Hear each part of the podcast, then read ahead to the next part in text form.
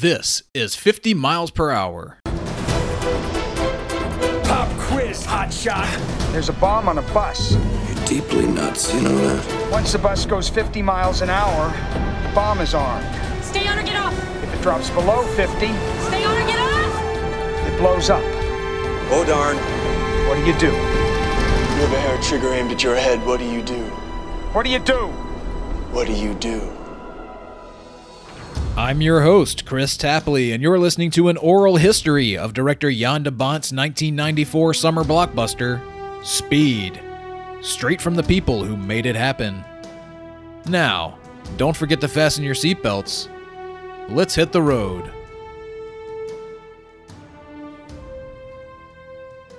Hello again, and welcome back to another episode of 50 Miles Per Hour.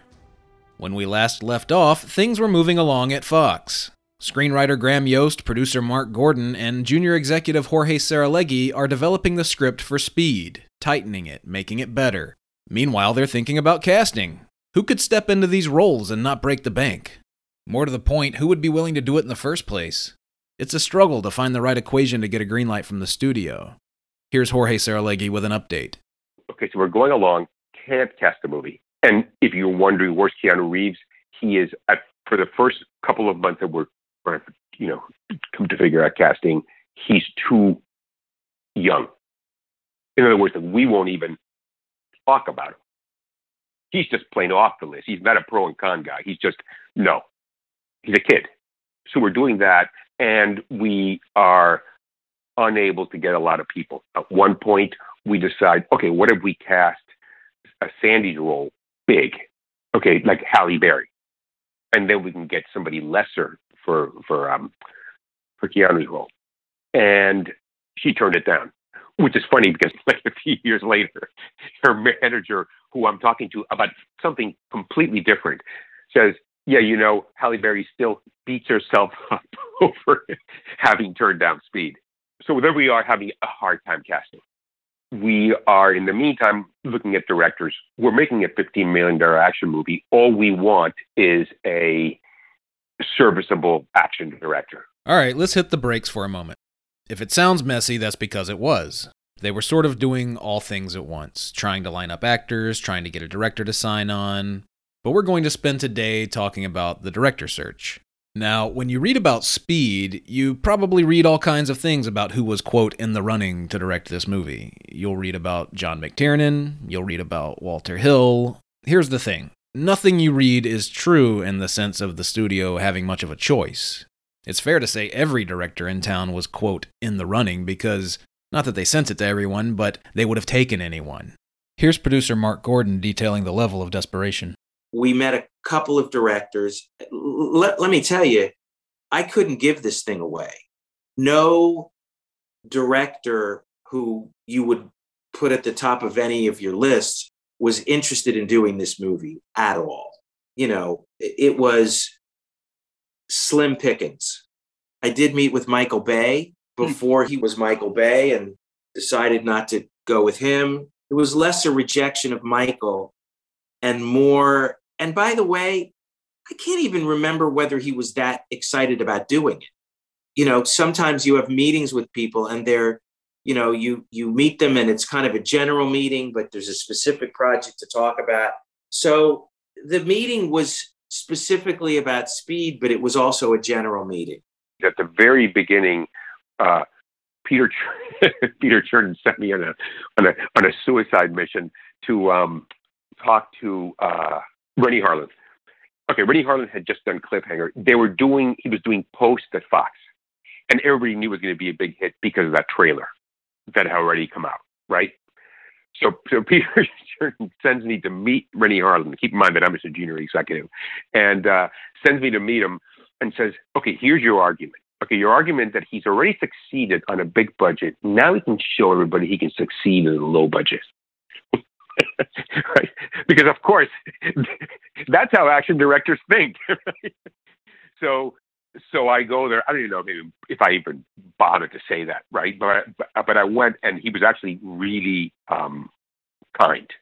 He obviously had no intention of doing it, but he spent like an hour talking to me, and you know, that didn't go anywhere. He's the only big name we approached. to just hit a home run immediately, right? And get Renny Harlin coming off cliffhanger. And Renny Harlin, by the way, was already in the Fox stable, as it were, having directed the sequel to Die Hard in 1990. Although it's probably a pretty good thing he didn't have that debacle of Cutthroat Island hanging over his head just yet. That would come later in 1995. Anyway, here is former Fox production president Tom Jacobson with more on what their expectations were of getting one of these bigger names. I don't remember Walt discussing, and it could be a memory. I mean, Walter, you know, obviously been involved in the Alien franchise, and but I don't remember him being discussed for this or raising his hand for it. Uh, we weren't going to get in those days John McTiernan or whoever was the sort of top action directors. You know, John was already like, you know, Hunt for Red October and the Die Hard movies. And so he was he was unattainable. So we were trying to hire a solid, again, a type of action director that would take this assignment. I met with this other director and and and we met him with the studio uh, and his idea was to shoot it all with the blue screen or rear screen projection so, this has been mentioned before, specifically in the commentary track for the film that Mark did with screenwriter Graham Yost. But I don't think the name has ever been revealed. I was able to track down who this was, and the director Mark is referring to here is Dwight Little. Dwight Little was a reliable, sturdy journeyman filmmaker who was coming off of collaborations with Steven Seagal in Marked for Death and Brandon Lee in Rapid Fire, both of which he had done for Fox, which is why he was seen as a good hand at the studio. He had also directed the fourth installment of the Halloween franchise, The Return of Michael Myers, in 1988, as well as The Phantom of the Opera, starring Freddy Krueger himself, Robert Englund, in 1989. Now, as far as I can tell, if there was anyone else in the world truly, quote, in the running to direct Speed, it was Dwight Little. There were others in the ether, but he was sort of at the forefront of that crop of filmmakers for Fox. We liked Dwight. He was a solid action director.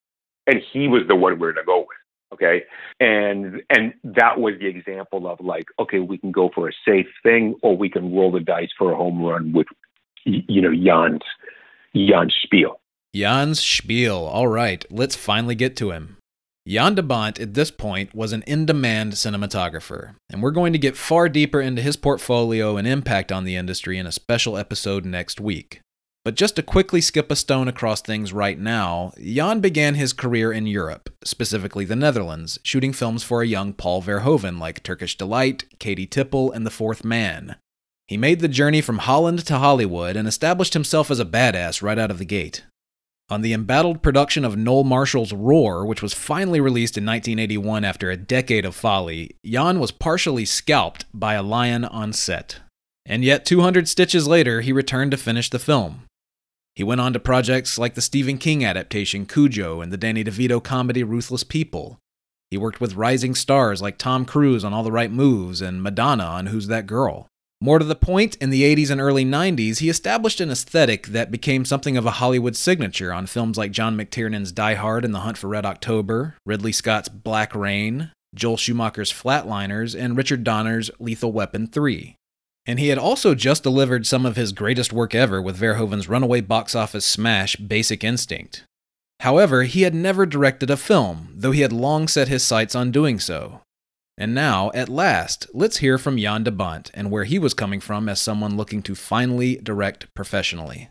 Yeah, you have to kind of go back a little bit in my early days as uh, when I went to, from the Film Academy.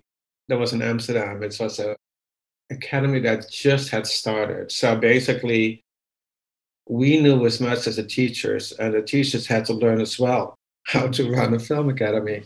And but it was actually that made it so great, you know, because there was like a, a level playing field between teacher and student.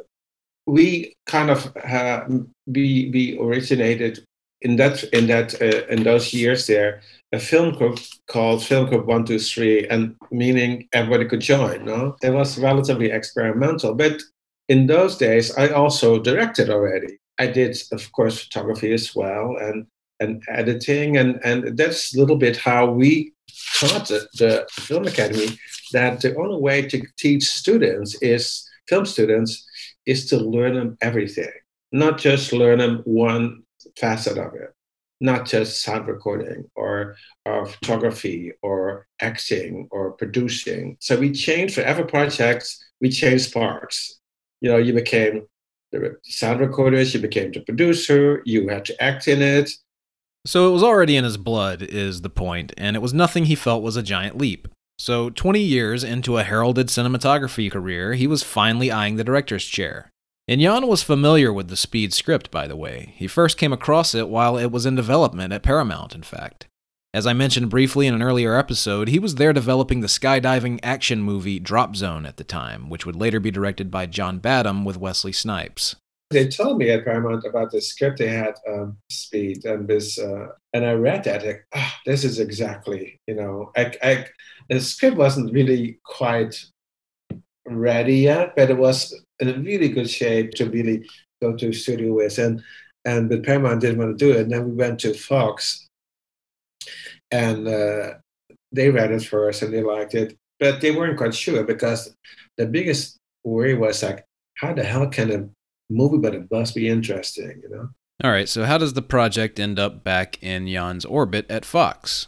I'm just going to let these four guys, Tom, Mark, Jorge, and Jan, talk through what happened from here. So the Jan, we all knew Jan from he was a celebrated, you know, cameraman, and he had done Die Hard for us and something else, but he was just really well regarded as a cameraman, and and also in terms of his contribution to the the look, the feel of the movie. Right, Jan wasn't just a shooter; he was a guy who had a feel. But we didn't know him as a director, even know his aspirations as a director. And and I got a call from David Gersh, his agent, who represented top, mostly below the line people. The Gersh agency represents a bunch of people, but David specialized in below the line people and cameramen. And he said, "Listen, I really want you to consider Jan for this project Speed. I'd like you to meet with him." So I was very honest with David, like I was with most people, and I said, "Listen, um, because it's you, and I know who Jan is. I, did, I knew him a little bit. I'd known him from like a couple years before in sort of the independent scene. I'll meet with Jan, uh, but it's very unlikely. Is you know we don't if we don't need to experiment for the first time director, you know, business is conservative. Um, we won't. Um, but you know, as a favor to you, David, we do a lot of business together, and Jan stature is a DP, I'll meet with him. But you know, low expectations. And David said, "I appreciate it. My job is to get him the meeting." When Jan came in for the first meeting, he was awful, and the studio said, "We're not hiring him."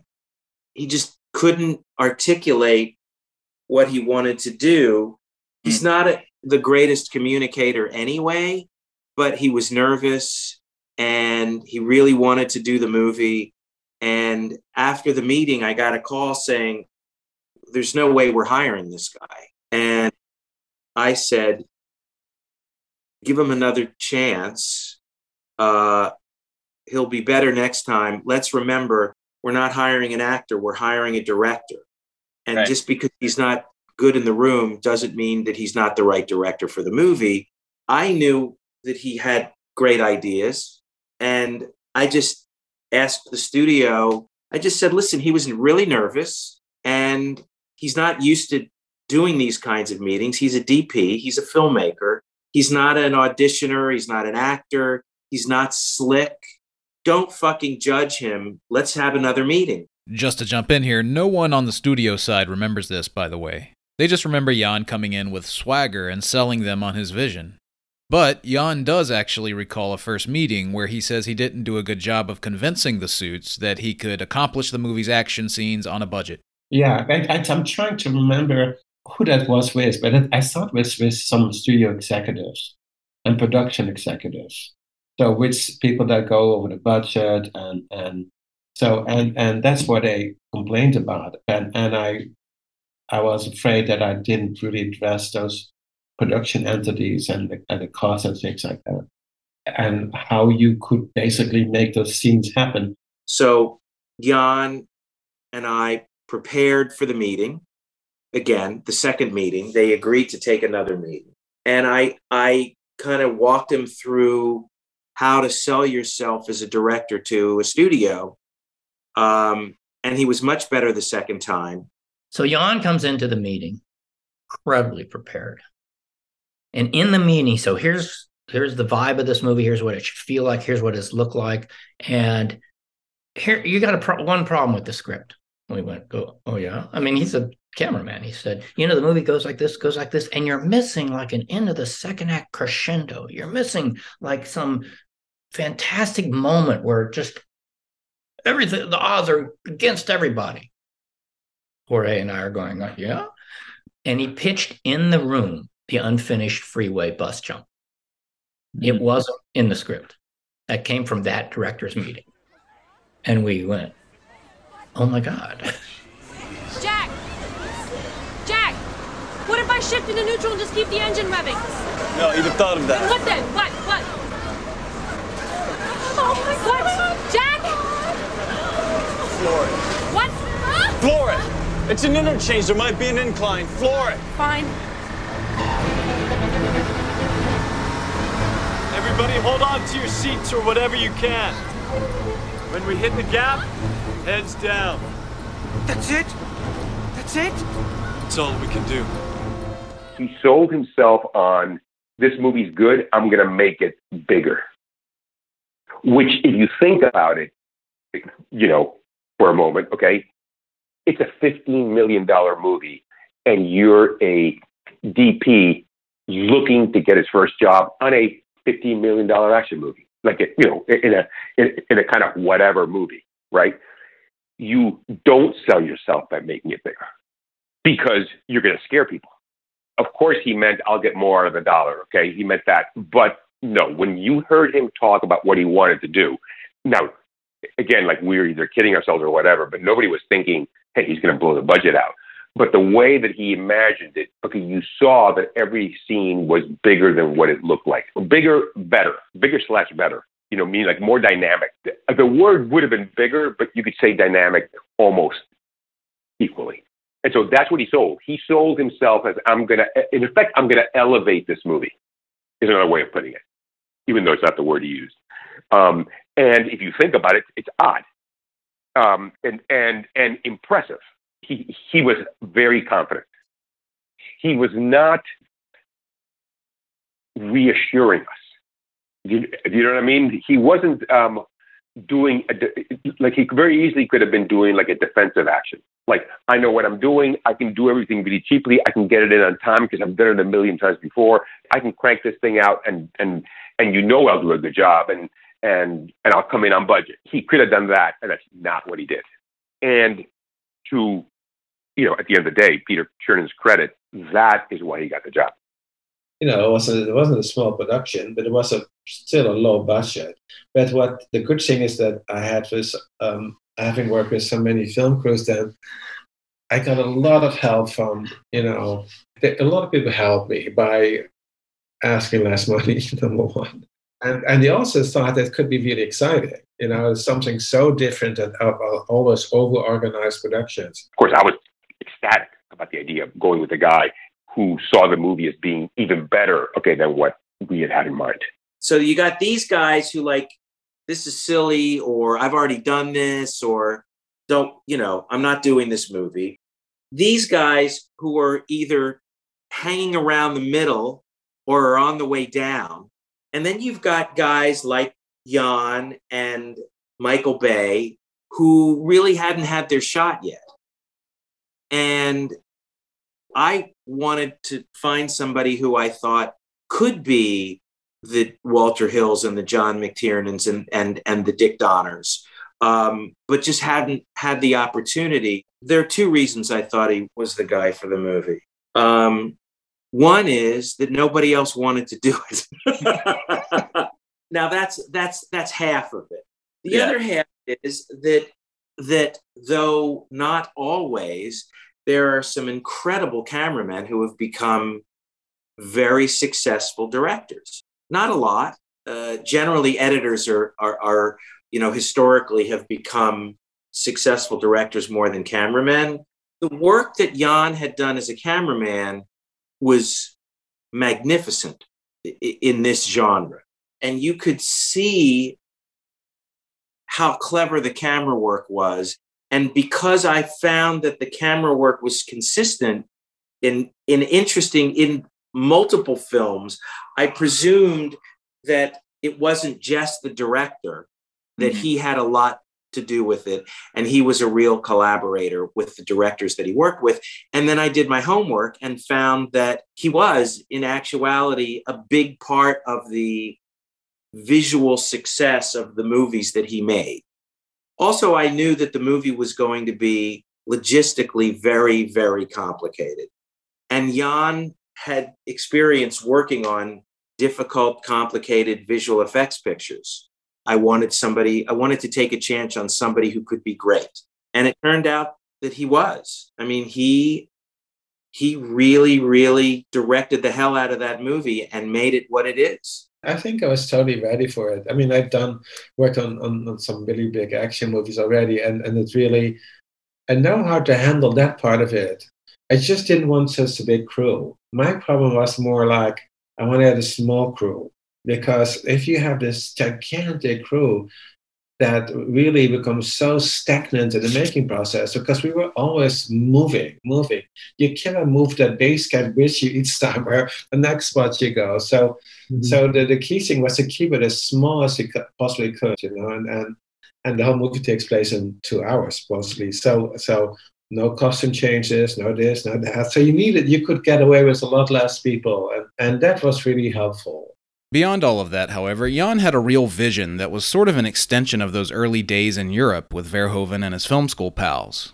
These were budding filmmakers coming up in the wake of the French New Wave movement who were excited by the prospect of capturing a certain level of reality on screen. Emotional reality, circumstantial reality, the gripping nature of the day to day. Now apply that to the realm of genre, and you start to see the promise of a new kind of popular filmed entertainment.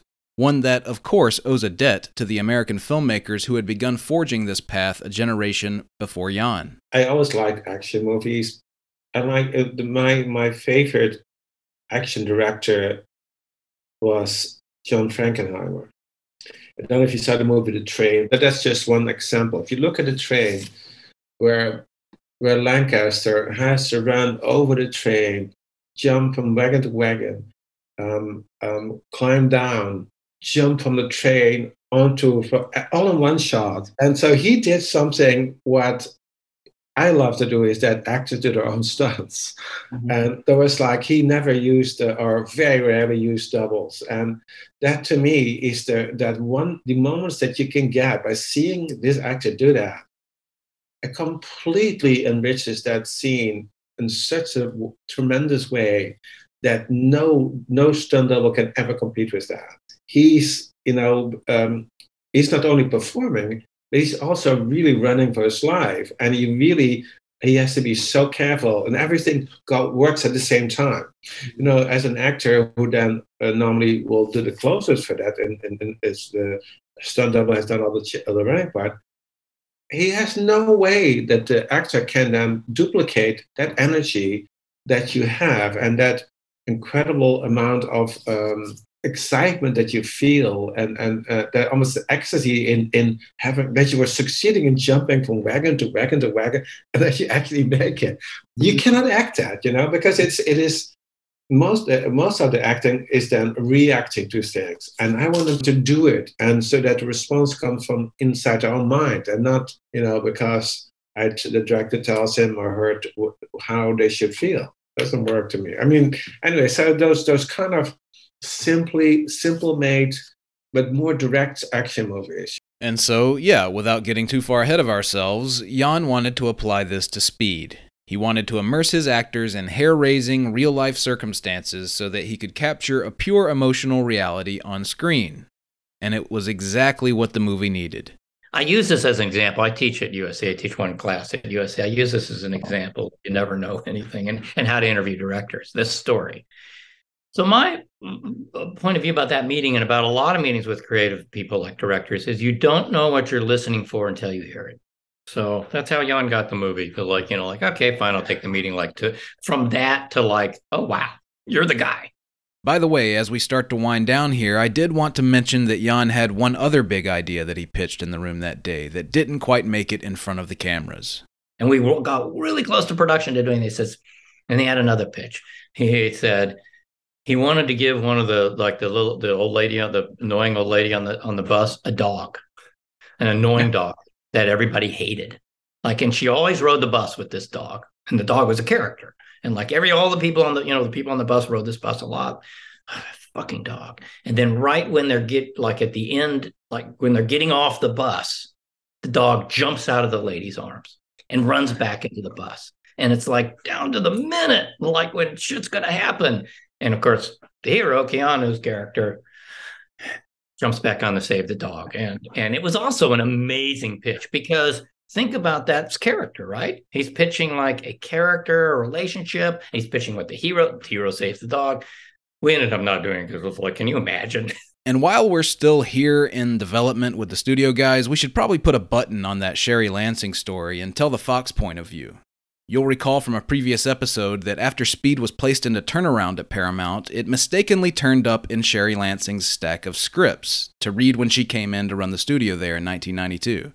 She really wanted to make the movie, but the execs there had to break the news that they no longer had it, and then there was a last ditch effort to get the script back from Fox where Mark Gordon had set it up already. I can't remember where in the process this happened, but Jan was on the movie we were budgeting. We weren't in pre production yet. We were in sort of like packaging, let's say, like in the right circumstances with the right people, with the right budget, and the right green light from everyone, we're going to make it, we weren't green lit. So then I get a call out of the blue from John Goldwyn, who I did not know. And I had a lot of respect for him for this call. And he says, We don't know each other, but I'm calling you about um, speed. I said, Yeah. He said, So, and, and he said, and I don't remember if these were his words, but he basically said, I made a mistake, which, you know, people don't do. It was a very sort of honorable thing to do. He didn't know what was going on with us. He knew that he didn't know it was like, he knew it was making its way through the pipeline. Sherry Lansing came in, read the script, and said, didn't know that it had gone into turnaround. It was on some pile, read the script, and said, Hey, let's make this. And John had to tell her, which I don't think was a fun conversation for him. It was it's a bunch of pictures that went in turnaround. No, we were, you know, under no one was making it at the time. And he called and he said to me, he said, You don't know me, you don't owe me anything. We're competitors. Are you going to make the movie? Because if you're not going to make it, um, could you give it back to us? And he had also gone to the producer, Mark Gordon, and said that to him. Said, look, you know, you've got a fee. If you're not going to get paid to make it over there, I'm I'll green light it right now. I'll pay your fee. I'll even give you a bonus on it because I want to make it. I'll guarantee that we'll make it. So, and I remember saying to John and then saying to Mark, listen, I can't guarantee to Mark or you that we're going to make it. It's in the pipeline. It, it's got a really good chance of getting greenlit because of all these factors. We like it. We don't have a lot of it. I just was honest. So we're not going to give it back to you.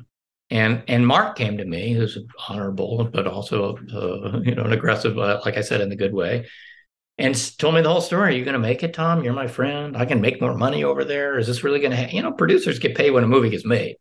And uh, anyway, so the rest is history. We said no to Paramount. We made it, and uh, in those days, you know, there's a lot of you know, I don't know if Speed's a famous story, but there's a lot of pretty well-known stories of turnaround hits. Obviously, Home Alone's one of them. E.T.'s one of them. Forrest Gump is one of them. And you know, those stories have a similarity in that the because no one knows anything, right? No, you can't predict creative success. It's like, well, it doesn't seem Forrest Gump especially so uh, like, well, that just seems weird. We don't know what that is, so we don't want to make it. And ET, the you know the famous story about ET is that um, I think it was at Columbia, and Stephen had made Close Encounters there, and it was like they had Starman. Said, well, we don't want to make two ET movies.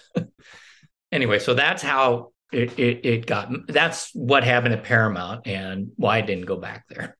I did reach out to director Dwight Little for comment, by the way, given that there's so much discussion of him here. He politely declined, but just to close the chapter, Fox ended up pairing him with Graham Yost to develop and direct his Speed follow up. Unfortunately, it kind of happened again, as star international filmmaker John Woo decided he wanted to direct that project in the end. That movie was Broken Arrow, with John Travolta and Christian Slater, and that is why Little has an executive producer credit on that film. He would go on to direct Free Willy 2, The Adventure Home, and Murder at 1600. But circling back to Speed, we have a director. But who is this guy anyway? Next week on 50 Miles Per Hour. It's time for a detour as we take a deep dive into the work of Jan de Bont. That sense of unpredictability and vitality he loves to foster. New York Magazine film critic Bilge Ebiri joins me to discuss the Dutchman's early days in Holland as a cinematographer for directors like Paul Verhoeven. But it is part of Jan's journey, right? I mean, th- this journey from sort of the way he was doing things as a cinematographer and sort of what was innovative for him or, or what was special for him and how that eventually translated to him as a director. We'll talk about Jan's move to the States, where he would become a key collaborator of Hollywood's top tier directors, but not before coming out of the gate with a near tragedy on set. There are a couple of ways to respond to an incident like that, right? You can become very careful and be very buttoned up in the way you might shoot action. De Bont goes in the other direction. And of course, we'll dig into his limited run as a director himself, from Speed to Twister and beyond. He becomes one of these filmmakers who, like, doesn't mind danger on set. All of that and more next week, right here on 50 Miles Per Hour. Thanks so much for listening. 50 Miles Per Hour is written, produced, and edited by yours truly, Kris Tapley. You can find us on Twitter at 50mphpod. I'm at Kris Tapley, that's Kris with a K. You can also catch every episode and more at our website, 50mphpodcast.com. If you dug the show, please like and subscribe and do all the things. We'll see you next time.